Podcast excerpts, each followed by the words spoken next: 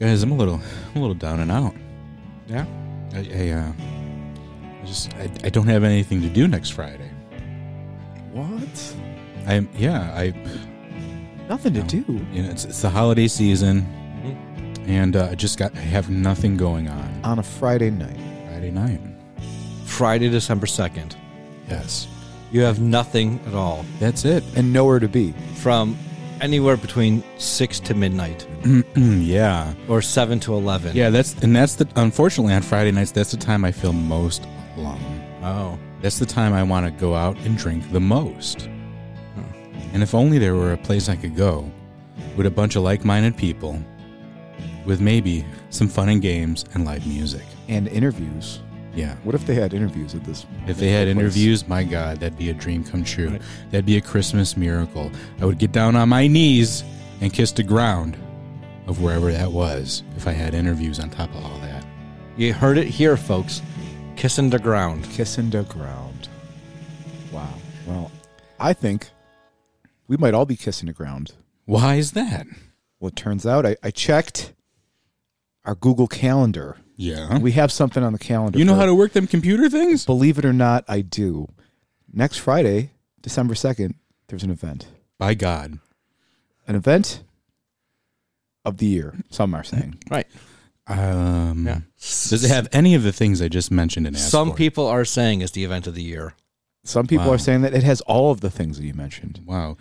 It has music, it has interviews, it has fun, games, beer, and it's all going for towards a good cause. That's right. It is What's this? What's this you speak of, Reed? the second annual Square Podcast Christmas Party. Wow. Yes, it's happening. Sandy came early this year. Sandy came early. Yes, he, he- we're kissing the ground that he came. Right. It's, it's, it's, yeah, I, I'd be careful about these YouTube videos where you're, or uh, Pornhub videos where you're searching where Santy comes early. yes. Oh. Well, I don't know nothing about that. filth out of That's, your mind. that's not my idea of fun. Right. but it- Good, it- clean fun, Ree. I don't know what Diamond Jim's right, uh, talking yeah, about. Kiss the ground where Santa came early. the Christmas No. party. Friday, Get out of my head. December 2nd at Days Park Tavern, 7 p.m. with interviews with Dr. Rusty Weaver, India Walton, and live music with TV Mountain, our friends. Yeah.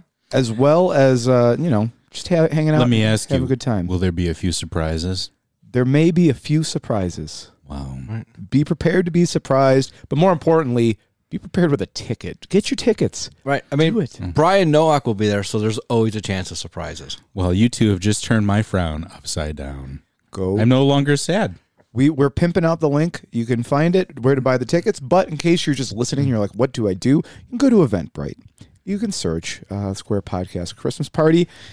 Thirty bucks will get you get you a ticket in the door to have a good time. What else? Get, get you some food. Yes, get you some food. Can can we promise that uh, attendance hearts will grow three times that day? I mean, Could be a cholesterol thing. Maybe. right, right. I mean, That- that's that counts. right. Yeah. I mean, uh, it's mathematically we can't prove it, but we got a blue check mark that says parody account. That's right. Yes, buy your tickets. Get them now. Get them while they're hot. Uh, and while they're available, because they're they're moving pretty quick as we get closer to the date. By the time you're listening to this, it will be maybe a day or so out. So be smart. And if you're sitting at 7 Eleven wondering, you know what, should I blow $30 on a scratch off or should I go to this damn freaking Christmas party? Choose the Christmas party. You will def, the odds of fun are definitely in your favor. Right. If also, you choose the also Christmas you have sixty dollars. Buy both. Ideally, you win on the scratch off, and then you can you know Right. Well, go pay for your- ideally, yeah. pay for your tickets. But yes, get the tickets. Have fun. Meet us if you're a listener and you don't know us. You like to meet us. That, that happened last year. We had some people we never Right, met yeah. before who just wanted to like hang out and talk to us. It was really cool, actually. Guess what? Even though we're Buffalo celebrities, we're really down to earth and we will talk to you. Right. Speak for, For yourselves. $30 a ticket. Speak for yourselves. Oh. Right. That's, I, Oh. I won't talk to any of you. Not even for $30 a ticket. All right, you know, for thirty dollars a ticket, I'll talk to anyone. Okay, well, we settled that. Anyway, buy the tickets and enjoy this interview with Fillmore Council member Mitch Nowakowski.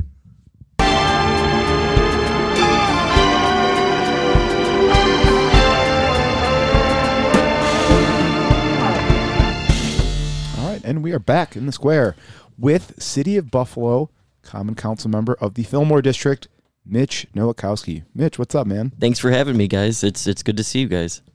Good to see you, man. Uh, it's been what, almost a year now since you're last on the show? It's it's been a while. It's been a minute. Yeah, Yeah, I mean, but this is your your third appearance, right, with us? I think so. Yeah. Yeah. We'll have to get you a punch card. Sandwiches. right. Yeah. we got you a T-shirt. We don't yeah, I really love that. this T-shirt. Yeah. The smoking jacket, right? Right. The, yeah. The that embroidered. yeah. The the uh, your your fifth appearance gets you a smoking jacket. Really? Yeah. You don't even have to smoke, but you just, you know, you might have to pick up the habit though if you get that Are jacket. there are there cigarettes in the jacket? Oh yeah. Oh, yeah, Sure, sure. okay. absolutely. Jim will take care of that. Don't Okay. worry. Right. It's, it's, and a little like Art Deco tin.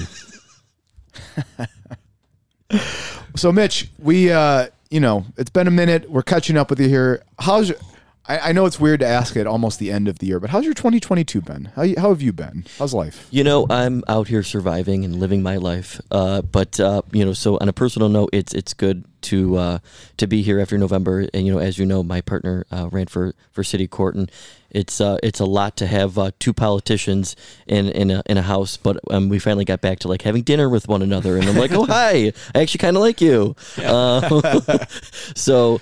Um, and it was kind of like an adrenaline rush because no matter what I, you know, you know, it's was a full circle moment for us because we're going up on being uh, together for 10 years in December. And we were, I remember, you know, being graduating from Buff State and we lived above uh, a, a small apartment above the old roof Franklin. And we kind of talked about each other's dreams. And I told him, you know, I wanted to, you know, run for public office. And he told me he wanted to be a judge. So, you know, on election night, we looked at each other and we're like, wow, we really did it. Yeah. And, um, you know, it's important for me co- to to get that story out there because I want people to know that that power couples don't have to be look like Bill and Hillary. They can look like Mitch and Gary, uh, a black and uh, gay and interracial couple with an age difference. You know, and to show that we, you know, that you know our differences, um, you know. Didn't inhibit our, our growth as, as people, and you know to go out there and accomplish your dreams. It's your life; you got to live it. Yeah. I mean, and uh, I mean, Hell yeah. I, I mean, I, Mitch, I, I, I think the world of you, but I really love Gary. Uh, I mean, I, I mean, he sings and dances, so he Right, yeah. usually is people's. He's people's usually people's. and, favorite. and- and- I mean, and I worked Still the, time for you, Mitch. I, I, I worked I worked for the county for a long time. I mean, I worked with Gary frequently when I worked for the county.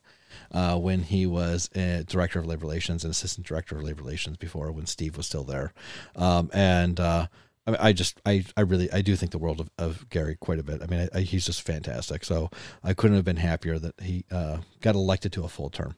Yeah, and, and you know he he's someone that is going to bring like a lot of compassion to the to the court, um, and he's somebody that you know I kind of even though I'm a council member, I, I like to be down to earth and talk to people and have real conversations, and and I know he's going to be that guy on the bench, and um, I you guys haven't go. Uh, the funniest time of campaigning with Gary was uh, he went to uh, Darius Pridgen's church and was going to address the crowd, and uh, the the council president thought that Gary was just going to go up there and give a spiel, and Gary didn't give his spiel until he could sing his own gospel song.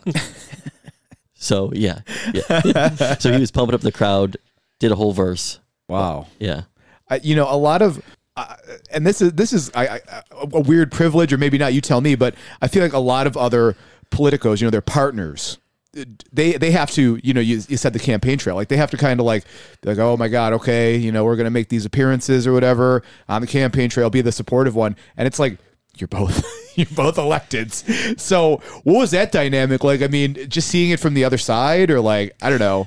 So I'm definitely a stage mom. So I'm like, you have to shake everybody's hands, get out there and do this and do that. But you know, I wanted him to you know run for office, and you know that was true to him. Uh, but it it really is a lifestyle. I mean, we when I sometimes I think back and, we talk to our parents, you know, we're working 13, 14 hour days. You know, we don't come back until 9, 10, 11 o'clock at night, and you have these crazy schedules. Um, so you, it, I think it almost was better that that we're together because we understood what we needed to do. So there was no kind of, uh, you know, well, I miss you, or you know, we need to talk about this or create a framework.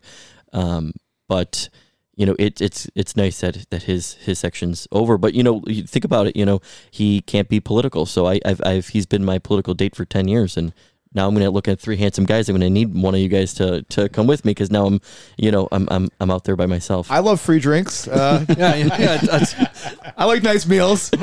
Sorry, Adrian. Uh, yeah. I gotta go make an appearance with Mitch. I, you got to also be there when we're handing out food and Yes. when we're Okay, at the at, at the St. Luke's and, yeah, and, yeah, yeah, yeah, I, I can do all. I mean, I, I like hanging out with you, Mitch. Yeah. okay. That's you can even tag me as Gary in pictures on Facebook. oh, I, All right, Jim, you got to sing and dance. I think yeah yeah yeah I'll I'll practice my gospel. yeah. And uh, you probably look good in a bow tie. Gary loves a bow tie, Yeah. so Okay, okay. yeah. Oh man. Well, Mitch, uh, we're happy for you. Happy for Gary, of course. Um, let's get down to you know the, the things that people aren't so happy about right now, or at least they weren't about a week ago. The damn snow. The snow. It hit. It's Buffalo. Believe it or not, it, It snows snowed here. out. Can you believe that? I I, can't I, live in Kenmore now. I didn't get any snow, so I don't know what you guys are talking about. Yeah, I so you know there was an ac- interesting conversation um, that I've been having because I was telling you guys a little bit earlier. Like being a council member is constituents every single day. So you are you know going. Uh, you know, you have to be super, super, you know, on and interactive, and and people were upset, but we were having a good conversation because in the in the in the burbs, it's snow plowing because you can plow it in, plow it into a ditch, or you can plow it, uh, you know, into into more fields. But when you're in a city, it's snow removal because you need to move it and move it into into into trucks. And w- what I really want folks to know is uh, the seriousness of people driving during a snow ban or a travel ban, and I want to always put this in the perspective of the way I look at it is, you know, as a public official, I'm, you know, during a snowstorm, I'm thinking about the elderly, I'm thinking about people that have chronic illness, I'm thinking about the person that that the woman that was three streets away from me that was giving labor. If you are driving and you stuck your vehicle and your car, gets stuck, it's literally a threat to public safety. And what you know what we were seeing is a lot of cars getting abandoned, um, just being left, and and cars getting stuck, which then paralyzes the street for multiple hours. So think about all this heavy machinery and all this equipment going down side streets um, that is being tied up uh, because of you know really the negligence of of of certain folks. If you need Cheetos, don't drive. Don't drive. Yeah, right, You know, Simple. prepare. right, right. Yeah. I mean, if you need Takis, I mean, Jim, Jim understands. still don't drive. But like, I mean, uh, uh, maybe walk to Rite Aid. Yeah, Walking's fine. Bundle up. Right. Walk to 7-Eleven. Big deal. and you know, and and I'm, I'm sure because we, we collect in a, a resolution, uh, Councilmember Chris Scanlon and Bryan Bollman and myself, because my district parts in the valley and in the ward, uh, you know, were the hardest hit in my district. And I would say probably the Precious Blood area, which is, uh, if you go there, it's like the it's the south of the Central Terminal. Chris, you know, the South District was hit hard, and Lovejoy was hit really hard. So we're going to have a conversation of what we can learn, like n- you know not everything is perfect you know and and there might be a plan but you need to have the the proper equipment um, and you know, everything lined up to execute that plan so i want to get to the bottom of it and, and what we can do better um, for residents and and you know see you know do we do, do we need to go into a capital budget and and and purchase ten million dollars of additional equipment because I think that our constituents want that.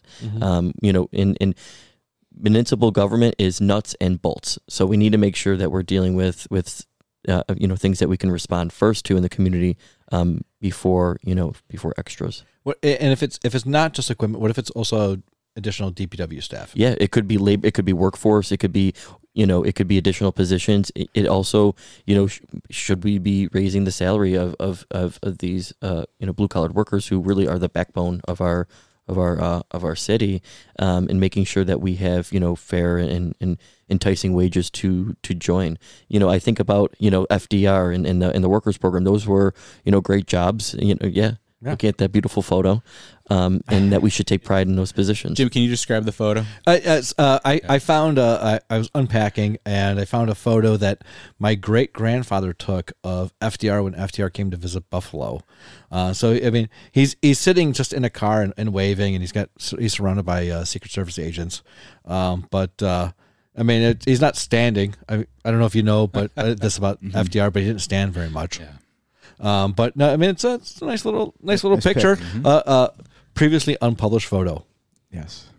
It's in in pretty good shape too. Yeah. Um, but to bring it back to the, to the snow and, and the plows, Mitch, I, I I think the general sentiment at least you know whatever I picked up on social media. But I, I know sometimes the social media doesn't match up with what people are really thinking and feeling in mass. But I, I think everybody's kind of sentiments aligned, at least folks that I've talked to, that we seemed it, it felt a little slapdash.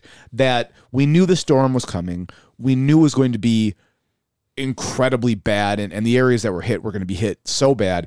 And yet, even when the snow stopped, there was still, you know, was days on out before we actually had, um, you know, the plowing that the roads were were safe to travel through. I mean, I, I know you said, you know, you guys have resolution coming through, but do you have any thoughts, you know, any, anything in particular that really jumped out to you? Like, man, we could have done this a lot better as a city, or like, what was the thing you, you saw? You're like, okay, come on. the biggest pertinent thing that I really saw was the level of equipment because I live on a small one way street. I'm like, there's no way this I can have this large plow go down there. But then my complete street was was done with uh, um, a bobcat or um, it's not a hand truck, but a different like the smaller equipment moves it quicker and more rapidly, and it the you know I think I want to get down to like the like kind of the brass tacks of like the strategy of how to combat it because you had part of the city that really wasn't that hit, and then you had parts of the area that was what really hit. So you know, if I'm driving around Allentown or on the Lower West Side for the beginning of the storm, it didn't see it's I was seeing a ton of of plows. Um, so dispatching what what when. You know, that's kind of what I want to know. You know, you know, if this certain area is getting hit during this time, what's your response? Is it are you plowing as the snow is falling? Are you waiting? Um, I kind of want to get down to the logistics of when you dispatch equipment, where and when. Well, I mean, and that's the thing is like we were thinking like, well, well, these places weren't really hit, but like I, I spent, I was, uh, you know, Sunday in like Elmwood Village, and while it wasn't hit as hard comparatively, like look, uh, Linwood and West Utica were still a mess. I mean, there was still multiple inches of snow on the ground. Um, and you know, like I think that's because like you know, I understand like you know, it was difficult to like get to every place. Um, you know, this is one of the things that I bring up to people when they say they they complain about the city snow removal is that like you got to remember like when you're looking at like the su- suburbs with snow removal, the city has some state routes, but not the level of state funding that the suburbs have, and the city has literally zero county lines, and the county lines that the county addresses are in a lot of cases in the suburbs the majority of the, the roads. I mean you know the the county of erie has more miles of highway that they cover than the entire state of rhode island you know, when people go well, well buffalo didn't do this but hamburg did this. Yeah well hamburg had town village and county and state addressing it whereas the city of buffalo is like city of buffalo addressing it Yeah, like those those multiple layers of you know, gov- and, and, those folks in, in the suburbs are paying for it. You know, if you were living in the Village of Orchard Park or East Aurora um, or Williamsville, you're getting you know tremendous snow removal pretty quick and rapidly, but you are paying that in your village tax. And you know, as you know, you know we, we represent a city of, of people that, that that that don't have that extra income to have another layer. Um, you know, so we're like you said, we're responding as a as a uh, you know a totality of a city. But now, now that said, tell me about the GPS and why it broke down. So I do. the people demand answers about You know, the, that reporter really, you know, I actually really felt for the mayor when, when he was almost accused of taking down the GPS uh, by a contractor. I mean, that was a really harsh, uh, you know, like, you know, accusation, you know, because, uh, you know, it was the first time that the city did it. Of course, you know, the administration and the council and anybody that purchased, you know, the uh, the GPS uh, wanted that contractor to really work and hit, to hit it out of the park. Um, but it is was subcontracted out, so that's we need to really do the autopsy of uh, why did this fail, um, and and ask the, company that we paid for it. Um, because folks were really looking forward to it. And you know there are kinks that that do need to get worked out. I, you know there's more buttons and i think it needs to be more interactive. And so i want to sit down with them my myself or hope i, hope they come to council chambers. Yeah, my biggest thing is like, and and I understand logistically, you're not gonna obviously get everything plowed in one day or even two, but it just felt as though like, okay, the snow stopped. I know there was a lot of it, and yet there were a good two days that you know parts of the city, parts of the area were still paralyzed that they mm. couldn't, you know, the travel ban obviously being in place. And, and it makes sense, but I just think of it from like the margins of your small businesses, your bars. Like even one more day, mm-hmm. especially right around Christmas time when people are going shopping, you know, that's really a big time for a lot of these businesses or you're out and about around the holidays. Like uh, we need we need to do better the next time this happens. And I know these once in a fucking you know generation snowstorms are about every 10 years now so it's happening with a degree of regularity that's quite frankly frightening but um, how we react to it i think we really have to be more prepared because again like i just think that that's one day that a bar could have been open and all of a sudden they weren't and maybe that's the you know Well, I mean, Yeah. uh, let, let, let, us be fair. Based off my social media, you're right. Like this, the small, the stores got hit, but the bars were open and people were there.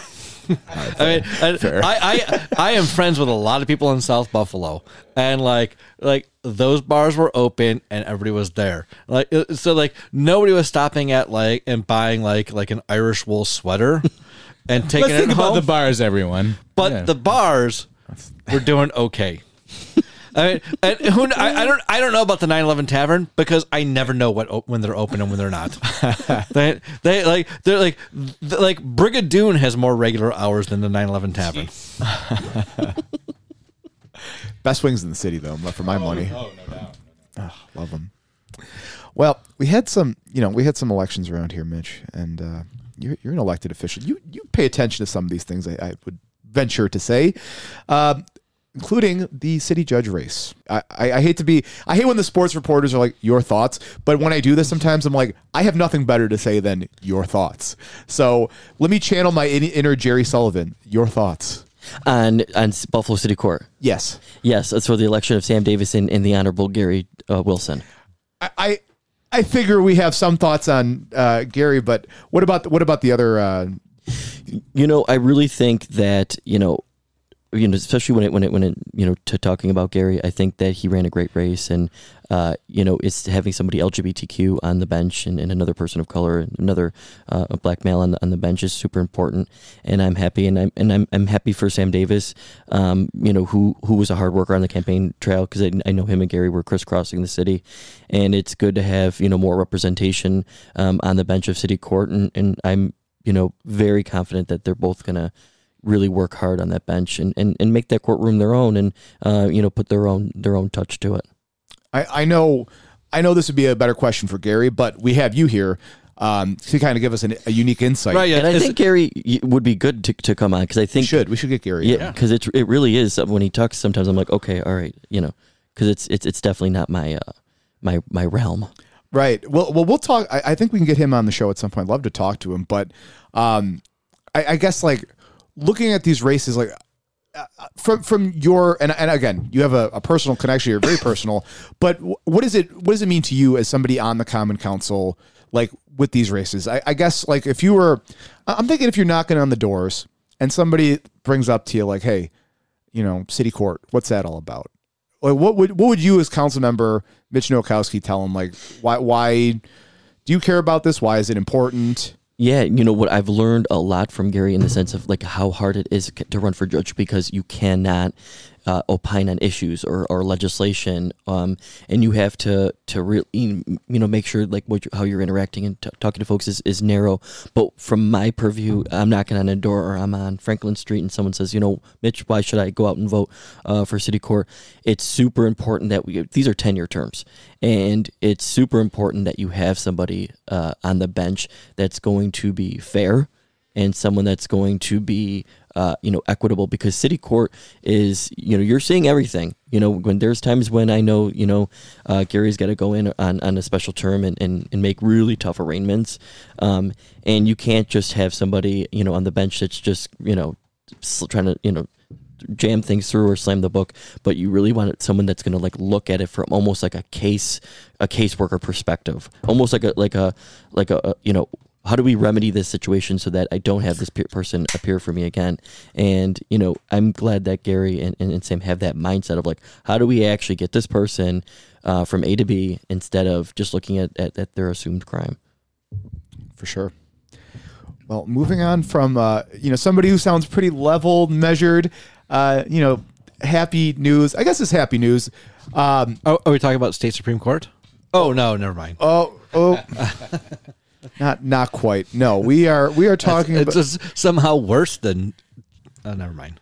well, somehow worse. So it, it's no surprise to any of our listeners. Certainly, um, there is a uh, nationally. Obviously, we know the effects of Trumpism, MAGA, whatever, what have you. But here in Western New York, uh, we have it very much. Kind of the heart of it here is is in West Seneca. We've identified, and it's unfortunate. You know, West Seneca is a nice place, a lovely community, and yet, um, I love Ebenezer. oh yeah, yeah, Uh, Just fantastic. nice spot. Oh yeah, I've been there. Yeah. Yeah, I, I, I mean, I love. Listen, I love West Seneca. Uh, Growing up in South Buffalo, West Seneca is right there, and in fact, you could argue that West Seneca has become so conservative because it it used to be like there there. It's funny you see like the and, and you could probably speak on this a little bit, Mitch, but there's like different migration paths in Western New York for like different um, uh, different ethnic groups. So, for instance, like the Polish have moved throughout history from Kaisertown, basically like all the way down Clinton Street out to like Marilla almost. And so, you know, there's different like, or like, Lancaster and in Cheektowaga and Right. You know, yeah. right. And, and so, like, South Buffalo, it's like, okay, you see like more and more moving West Seneca, Orchard Park, what have you. Um, so a lot of those like conservative factions that you identify from South Buffalo have probably since become West Seneca people. Hence, the fact that we get Sandy Magnanos uh, brewing in, in West Seneca, who just man, what a piece of work uh, she is. So I'm going to really even get to a uh, you know to the viewers. I'm going to get to a very serious place because it actually happens at the same time.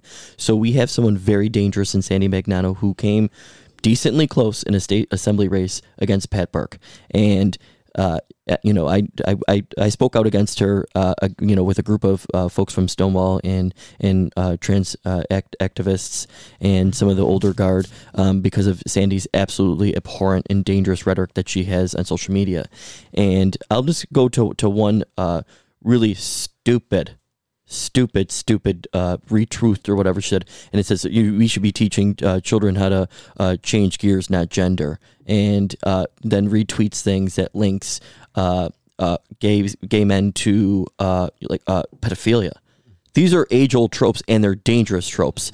And we're seeing people and we're seeing a breeding ground on social media um, that's radicalizing people. And I could think that there's a direct connection to all of this hate and breeding ground to why a 22 year old with a semi automatic weapon would go into a gay club and start shooting. It is absolutely important. We need to all hold people accountable. So when we see things on social media, we need to start, uh, you know, holding these people accountable. And then they're they're going to then run for public office and have, uh, you know, have their this this demonizing rhetoric in the public square. And there is a direct link. And I am very thankful that she did not win. Um, I know that I will work very hard to make sure that seat never goes to somebody like Sandy Magnano. Um, and uh, you know in, in talking about the, the Colorado shooting, you know, we all, you know, we're, we're talking earlier, you know, that people don't understand, um, you know, the importance of, of gay, you know, LGBTQ spaces or gay bars. And to just to go down, you know, like a hist- history path, there was times, you know, in uh, our, our, generation where you, it was illegal for two people of the same uh, sex to to even dance at a bar without getting billy clubbed by the police.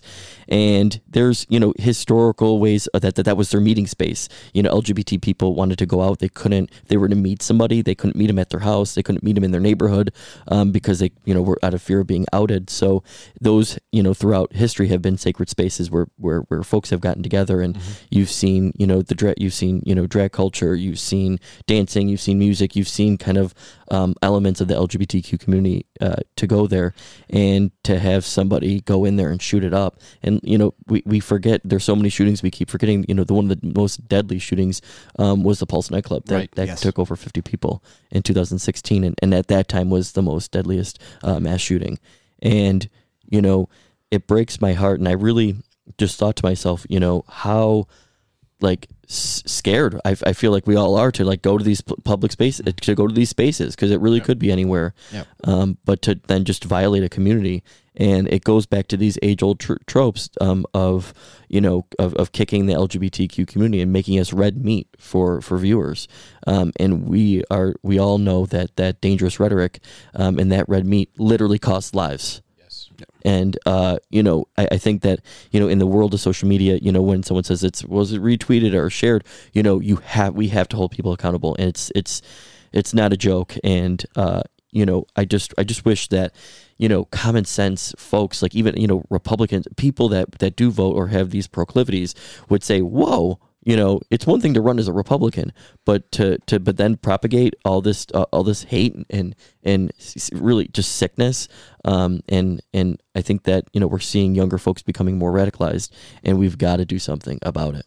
Well, and, and I would say, um, and, and I would call to our listeners that you know we mentioned like you see it on social media, you should you should address it, but you know really you see it in person. You, you, when you when you have whether it's, it's somebody you know, whether it's a relative or it's it's somebody you don't know, uh, saying something like that, you definitely need to call them out on it, and, and you need to address it immediately. Uh, you you can't you can't let it sit you you can't let that fester um, especially like especially when it, it's a relative and that might be the most uncomfortable situation when it's a relative but because generally there are probably also like younger relatives around who are going to hear it and they need to hear you counteract that because if you don't they're going to take that that it's okay. And there's a rumor that that that's, that Sandy Magnano could be a uh, a candidate for uh, Joe Lorigo's old seat, and you're damn well straight know that that we need to all be activated, and the LGBTQ community and and everyone else uh, needs to be activated to make sure that she doesn't have that seat to elevate somebody who thinks this, to allow them uh, a, a position of of authority um, to to to demonize folks. It's it's sick, and when you know a lot like I would like to say a lot of folks is like you know when LGBT people or, or any uh, other you know kind of a, a community comes together and speaks out we really need our allies that's when we need you off the off the bench and on the field and and and and really put a stop to it Well, and politically speaking, I mean, the rampant transphobia, the homophobia, the uh, the groomer, oh you know, discourse that the Republicans were Oh. propagating and peddling for the past year or two. I mean, well before that, but it, it, ramped up in the in this election cycle. Was a non-starter. It was a loser for them politically, right? It didn't didn't poll well. That didn't really bring them much success anywhere. Uh, and yet, cynically, like that doesn't matter for them because at the end of the day, violence against LGBTQ people still happened. It, it activated the people like um, like the Colorado shooter. It, it's it's emboldened the worst segments of our society to you know either talk in such a way that like to denigrate our, our LGBTQ neighbors and friends, or to go out and actually perpetuate real fucking violence. Um, it's empowered these people, and I know a lot of times, especially like people like us who are the stupid don't say gay bill we're, we're, Yes, we're, talking about drag when we're talking about What? drag queens and, and it's like what the hell are these people talking about and you know we're seeing this spill over into school board uh, meetings where, where, where they're all entire school board meetings um, are, are just literally a breeding ground of beating up on on, on on on the gay community on lgbt people on trans people on drag queens and linking us to, to, to horrificness and you know when we're all just really just trying to friggin' exist Right. What? It, but it, one days don't say gay.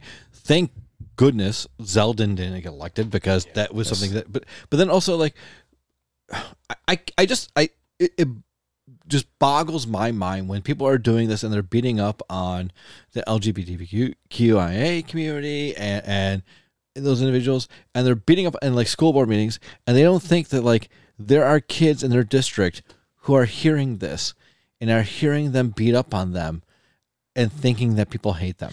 And I link it to this story. So I knew kind of I knew when I was gay was I, I don't know if I've told you the story. But when I was in the third grade, I was watching the th- Back to New York Real World with my sister in the in 2000, and Michael Coral went to like a, a gay club and they were dancing, and I saw they two guys uh, were, were kissing, and um like they had said the word gay. So I uh, lo- actually grew up on the, the street that Pepper currently lives on. So I walked down to the library and I looked up the word and and what it meant, and the librarian said, Mitchell, that's not a nice word. You shouldn't look that up. So then I, for like for so long, thought I was a terrible. I, that something was seriously wrong with me, and that the, that this word that I think that I was connected to was bad. So words matter, and especially when you're when you're an adult and you have people that don't have access to, to resources. You're going to walk around. I walked around feeling bad for ten for for well, more than a decade. Um, you know, growing up thinking that that I what I that I was wrong. Yeah. No, and and like and it starts it starts with the kids and you see a lot of like homophobia amongst, you know, youth. At least that I, I did when I was growing up. It would be derogatory, you know. It'd be, I- I- I- I would be like the I- thing I will say, like, it- having uh, a a younger nephew now, that seems to be less of a thing than it was like when we were growing up. right. It, I mean that. I mean, yeah, absolutely. When But, we- but my point is, my point is, it came from their parents. Like that's Right. where Yeah. that's where that shit came from. It mm-hmm. wasn't like these kids all of a sudden thought, "Oh, I'm going to call somebody gay as a slur," and that's going to be a funny thing to say. They learned it from their parents, Right. who then they brought it into the school, and then it became like, "Oh, okay, this is the bad thing to call somebody," so that's when I'm going to do that. And shit like this, it's like we're going to further de- and I, I'm glad to hear that it's lessened, but it. it just sets us backwards as a society, as a people, that we're demonizing these people who, again, friends, relatives, neighbors, just trying to fucking exist. Yeah, just want to be. Just want to be. and and you know let's not you know forget that you know the numbers are staggering so the last year was the deadliest year for transgender folks uh, fi- over 50 of them were recorded by the human rights campaign that were murdered and they often go unreported or they go misreported you know or they misgender somebody or they dead name them um, or it's you know it's usually connected to some other f- forms of violence so it's really not accurately recorded over 50 and you know we have to have honest conversations um you know because some at times you know these folks are getting also killed by uh intimate partners. So you know we have to have these conversations and you know just to link it back to like a a really good thing that that came to my mind that when you said is the importance of city court and Gary getting on. And you know there's times where you know in our community like if two people are, are you know are experiencing domestic violence the officer will just say oh two guys were fighting. Well no. These, these guys are, are, are living together. They're husbands or they're together you know so you have to have somebody that gets that and understands that and, and has that type of sensitivity to to address these these issues and and to provide accuracy um, in support. So we talk about Sandy Magnano. Um, so we we talked about with uh, Jeff on the pre uh, election day campaign finance thing was that Sandy's clearly paying for certain things and not reporting them on her, on her finance. Uh, do you do you know anybody who on the campaign finance police who can help like help us like patrol her?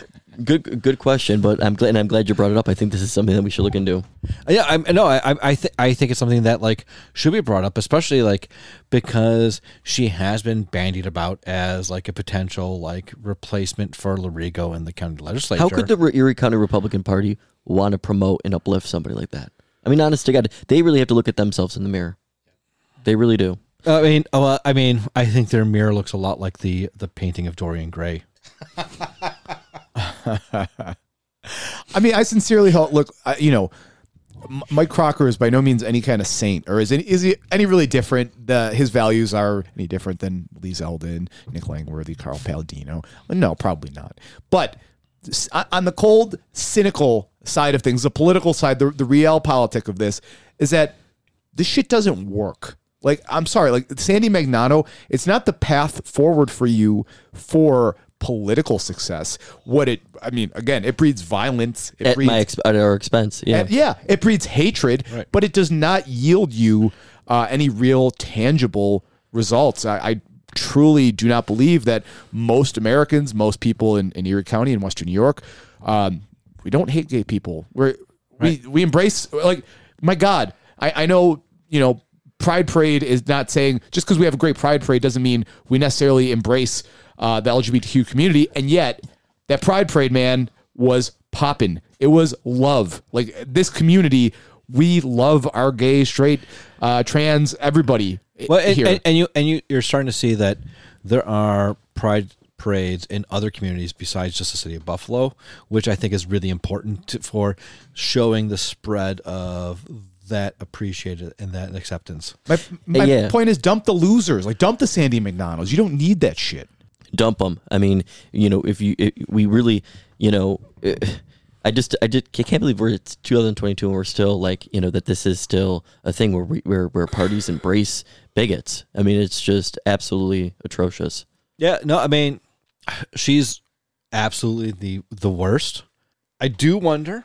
Uh, we can cut this all out. Uh, real politic wise, like, were they to appoint her to fulfill the vacancy, which means that they, they would probably endorse her for reelection, might it be a good spot for the Democrats to potentially pick up that seat because she is so abhorrent to the average person that maybe they could actually knock her out of that seat that has been a relatively safe I don't want to say Republican seat because Joe Rodriguez has been conservative, but a non-Democrat seat in the county legislature.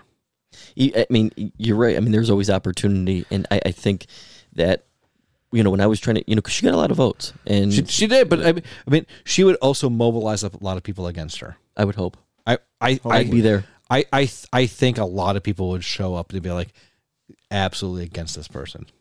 I'm not saying I think that she would necessarily 100% lose, but I think that like she could, if she was the incumbent, she makes it a lot more competitive than the Republicans would like it to be, especially when they're gonna they want to focus on like John Gilmour. Like they're it's gonna divert their resources in a way that they don't want to have their resources diverted. Because like Gilmour won by like what like 76 votes or something like nonsense. Like it was very close last time. Yeah, I think it, he did have a t- had- had a tougher time. Right. Well- and, and so uh well, that's all right. That's enough of that. No, no. I mean, listen, it's it's all academic, but I will say um, a, a lot from that same festering breeding ground. You know, we do have the Mickey Kearns victory, uh, the same election cycle. You know, it's like is Mickey is frothing, you know, red meat at the mouth as uh, a Sandy Magnano? I, I would say no. At the same time, you know, he was uplifting uh, the same sorts of people, kind of guy going on Tucker Carlson uh, regularly. And it's like, all right, we, we beat one of these people, but there's still plenty of that around. You mentioned the number of votes you got in West Seneca. I mean, it's it's here. We have to combat it. Um, and we, we can't, I don't know, can't give it any more oxygen, can't let it grow because it's, fuck, man. Yeah, no, you no, you cannot beat up on uh, on immigrants. No, you cannot beat up on LGBT people. No, you cannot beat up on people of color. No, you cannot beat up on poor people for your political gain because you f- you feel that it's it's your pathway to victory because you like you said you lose, but then you then endanger communities. Right. It's a it's a threat to uh, social welfare of of people here in Buffalo, West New York, the nation, the world. Um, I, you know, that there's something that came to my mind. I wanted to t- chat with you guys about Yeah. that. I think that you guys would really like. It's a new initiative. I just filed it um, for the council for, for Tuesday, and I'm going to send it to Civil Service Committee. I went to a really um, wonderful panel of the intersectionality of LGBT people and people with disabilities, and the panel was incredibly like th- these folks. I give them hats off for for telling their stories, and but it was we had some tough conversations, and um, you know what the way that people people living with a disability in the, in the city of Buffalo and in Western New York feel overlooked. They feel cast aside. They feel pushed aside. They don't feel included. And uh, we, uh, one individual was was showing us messages about dating. You know, because oftentimes you know people with living with a disability we asexualize them. We make, make we, you know we make them out to be you know we, we cast the this aspersion that that they don't work in the workforce and that they don't want to go on a date or they don't want to use uh, you know they that they can't use paratransit to get to where they want to go to really participate in life. And Is that not true? what's that? Never mind. Well, I, if, my you know my, you guys really should also interview my, my friend uh, BJ Stasio. He's Okay, uh, he's an sure. old First Ward uh, uh, resident. Um, he told me his his godfather is Jimmy Griffin, a wonderful person to talk about. Um, he's like the disability advocate of all time, and you know we, we were some of these folks were telling stories about dating and, and what they get on on like the horrificness that that people text them and dating apps. Like it is horrible. I mean, the way that we treat one another is horrible according to, to, to the federal law, the ADA, um, in the 1973 Act, uh, you can't uh, discriminate on, on a basis of, of disability. So every municipality that has over 50 individuals and gets federal funding has to have an ADA coordinator to make sure that the municipality is adhering to um, all the laws. And that's like the real breakdown is, you know, we have someone um, that's designated that's just uh, making sure that the city's in compliance, but really we need an advocate uh, to, to have someone that's in City Hall that's preferably somebody living with a disability um, and can speak to those issues on a day to day basis but also try to improve our city systems uh, that you know that interact with people with disabilities. You know, when you're thinking about infrastructure dollars and fixing up parks, and you're thinking talking about bus stops, um, you're talking about uh, you know services that are offered um, in city government. You know, we really need to have that voice. So I filed a resolution to uh, create an ADA advocate and then put it in the city budget um, to create a to create a panel because I think that as a community and as we grow and move forward, we, we really cannot be um, you know overlooking that community. Who when you hear this panel and they talk about some of the issues that they face every day, like it's tough.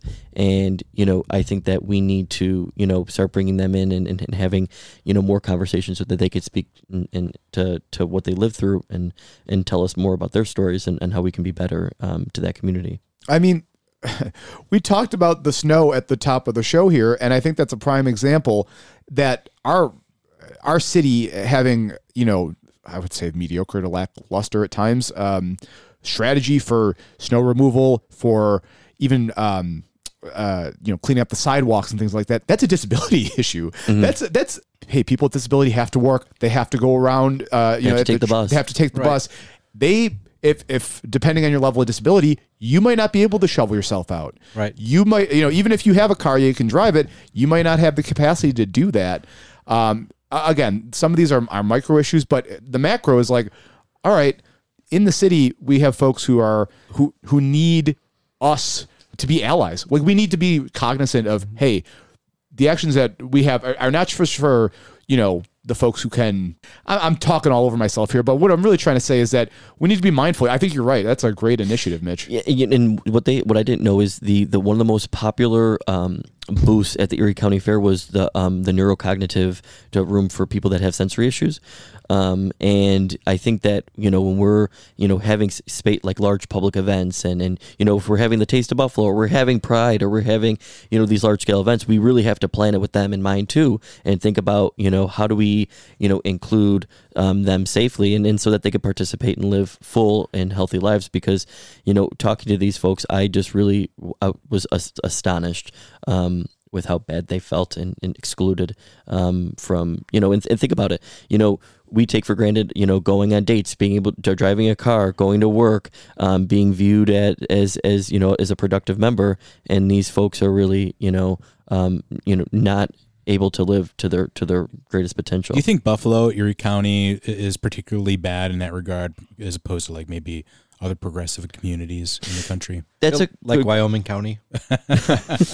That's a good question because I, as as you know, as BJ and I have become really close, we're looking like through a lens of like what does that look like? What is a model that we would replicate? Yeah. And um, I think that, that the first thing is you know like like he says is, is starting to have the conversation and, and including us in, in in in mind. I'd like to see uh, you know the city of Buffalo take the lead and be, try to be the most accessible city um, there is, um, not just because it's the right thing to do, but because um, you know we could encourage. Uh, I mean, it's it's really you know living with a disability is just it just uh, just makes it's just we're all different right? Sure. we all learn different we all interact different we all have different capabilities. Um, and i think that you know if we move forward to have a really accessible city i think it just makes us stronger and and hopefully you know takes the lead of, of how other municipalities can do it. Agreed. right why don't we set the pace? You know We why, set the pace. why don't why don't we be the city that's on the vanguard? That's that's one thing that always kind of bugs me about um, buffalo in general is that our, our reluctance to be like ahead of the curve. You know we there's so many things at buffalo we're, we're so uniquely suited um, to be the vanguard. And wh- why not? Like why not? Why, why can't buffalo be the progressive community? Like hey we're stepping up to make the city much more accessible to disabled folks. Like we're you know we were the front even when the marijuana stuff we talked last year jim like hey we could be the city that leans into you know being new york state being so close to canada Right. and the midwest uh, we could lean into being like the, the city the green city you know these Right. are these are different things that um, I, I I don't know. I, I wish there was more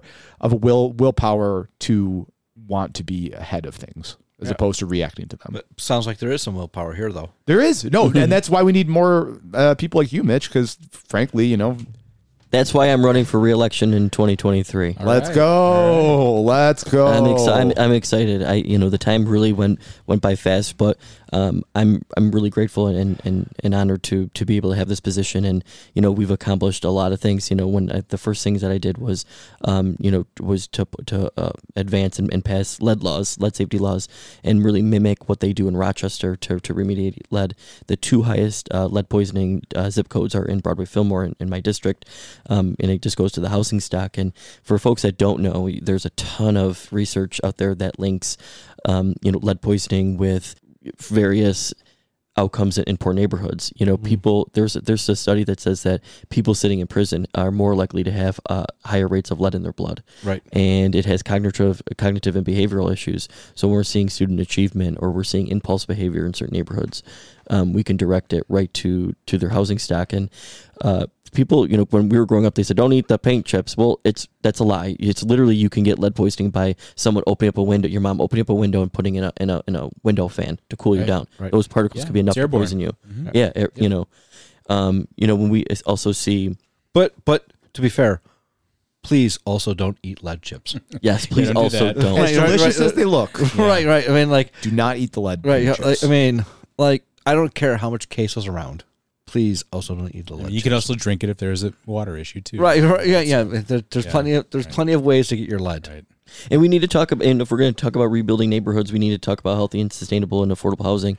You know, I uh, that's like my thing. You know, when I see money get spent in workforce development, or I see uh, money get spent in other ways, literally, it won't. It, all that is meaningless if we if someone doesn't have stable housing.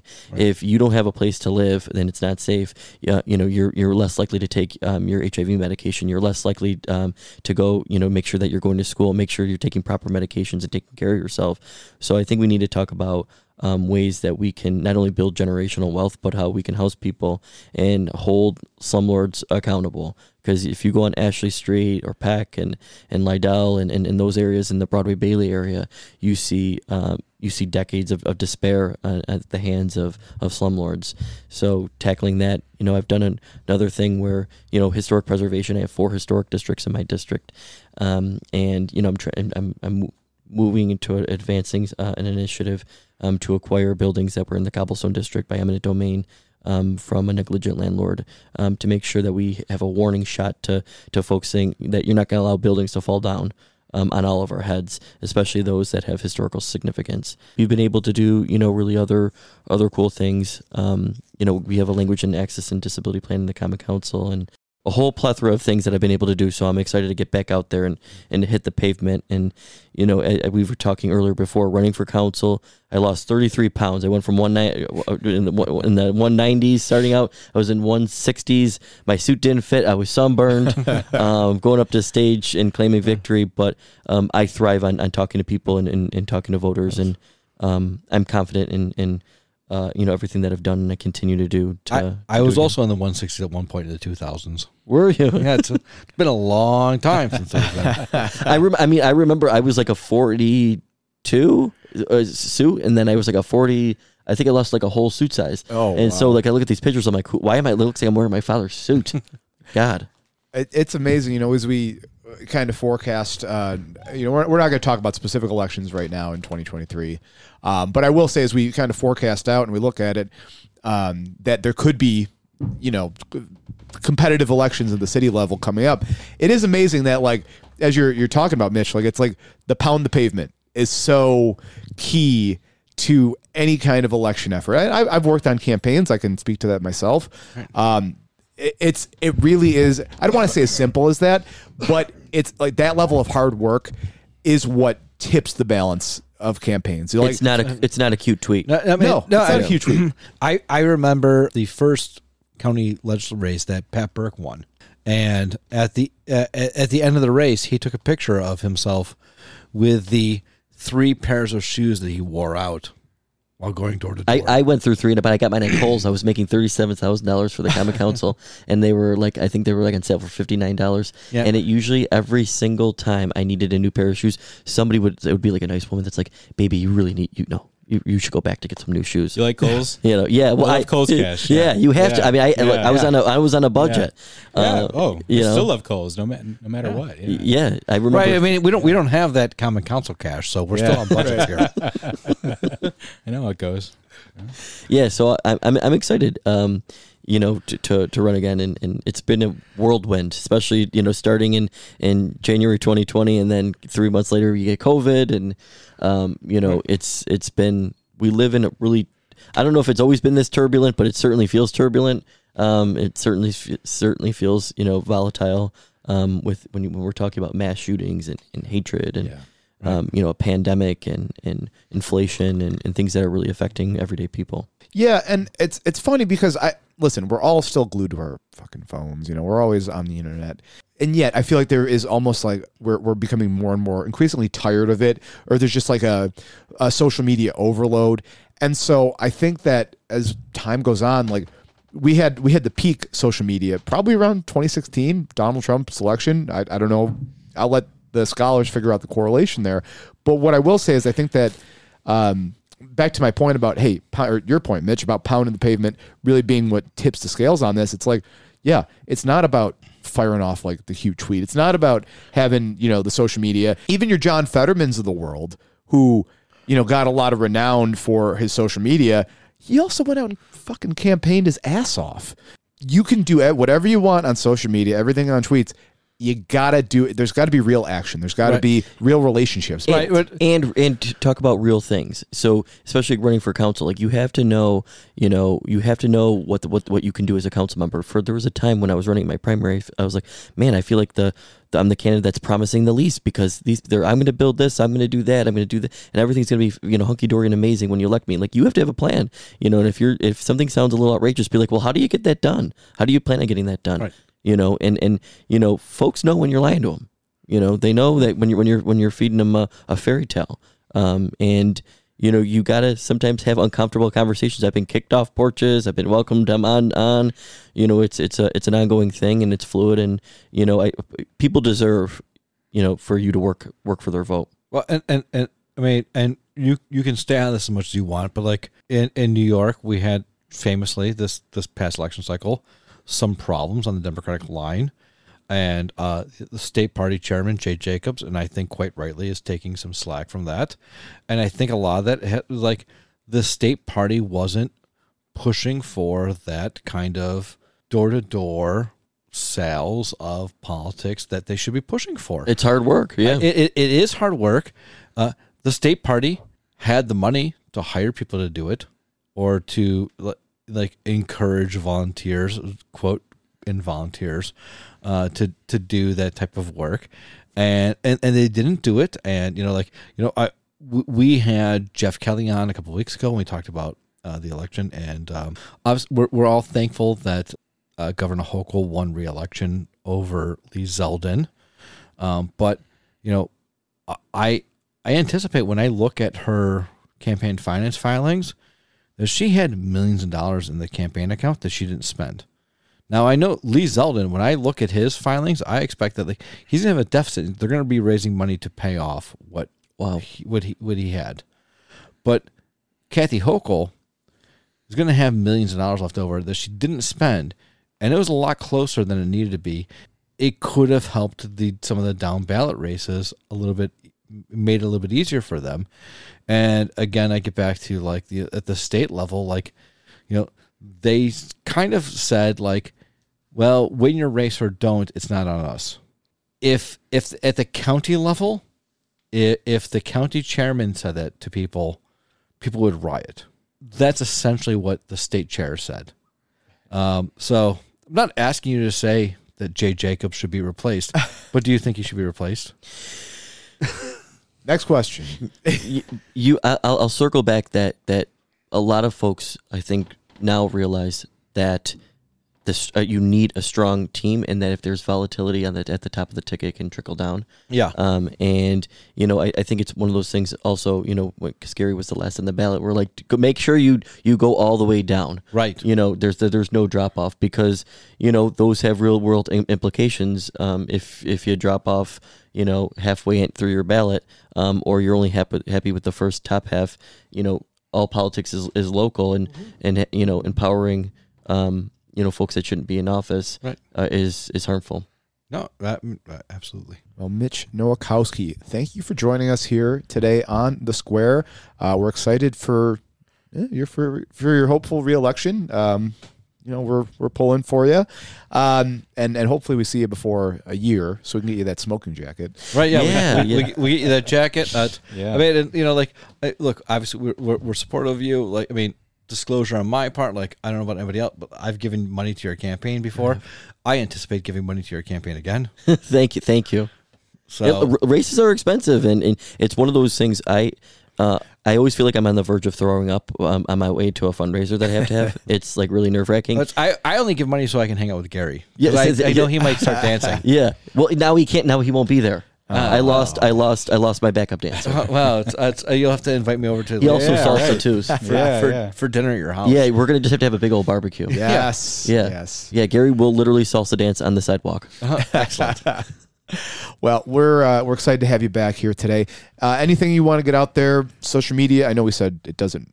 It matters less, but if if it matters to some people, Right. Is there any social media you want to get there? Anything in general you want to plug at the moment? Yeah, you know, if folks, you know, you know, can follow me, and and you know, there's there's times where you know, I think you know, I oftentimes always hear when somebody is mad at me or or disappointed in me, but I'd also like to hear f- from folks that you know are supportive of something that I'm doing because their voices really do matter, and uh, you know, I just think that you know, just to circle back to to the governor's race, my district has received a lot of money that has you know let's let's let's be honest broadway fillmore and certain sections that i represent have been left you know abandoned for for decades. So now that we're seeing a lot of state investment coming for infill housing and coming in for uh, you know large scale projects um, to really to revitalize neighborhoods um, is super important. And and you know I, I certainly want to work hard to see all that money uh, you know be spent spent well and to really uplift the neighborhood Awesome. What's your? uh Is it just at Mitch Nowakowski on Twitter? it's Twitter? at mitch for fillmore at Mitch for Fillmore on Twitter. Okay, and then obviously on Facebook, you can just search. the book. The- Have you noticed more of our friends lately? Or you know, I, I'll talk to people and they'll say, "Oh, I'm taking a break from social media," and I, Yeah. I mean, it's I'm hearing that more. Well, common. Twitter, obviously, I think people have issues with. I'm going down with that ship. Are you? Yeah, yeah, I am. Well, we'll see how long that lasts, though. Right. I, I I'm not a big. Do you need a job at Twitter? You got to get some vacant postings. I, will- I will never work for Twitter as long as Elon Musk is in charge. Let's put it that way.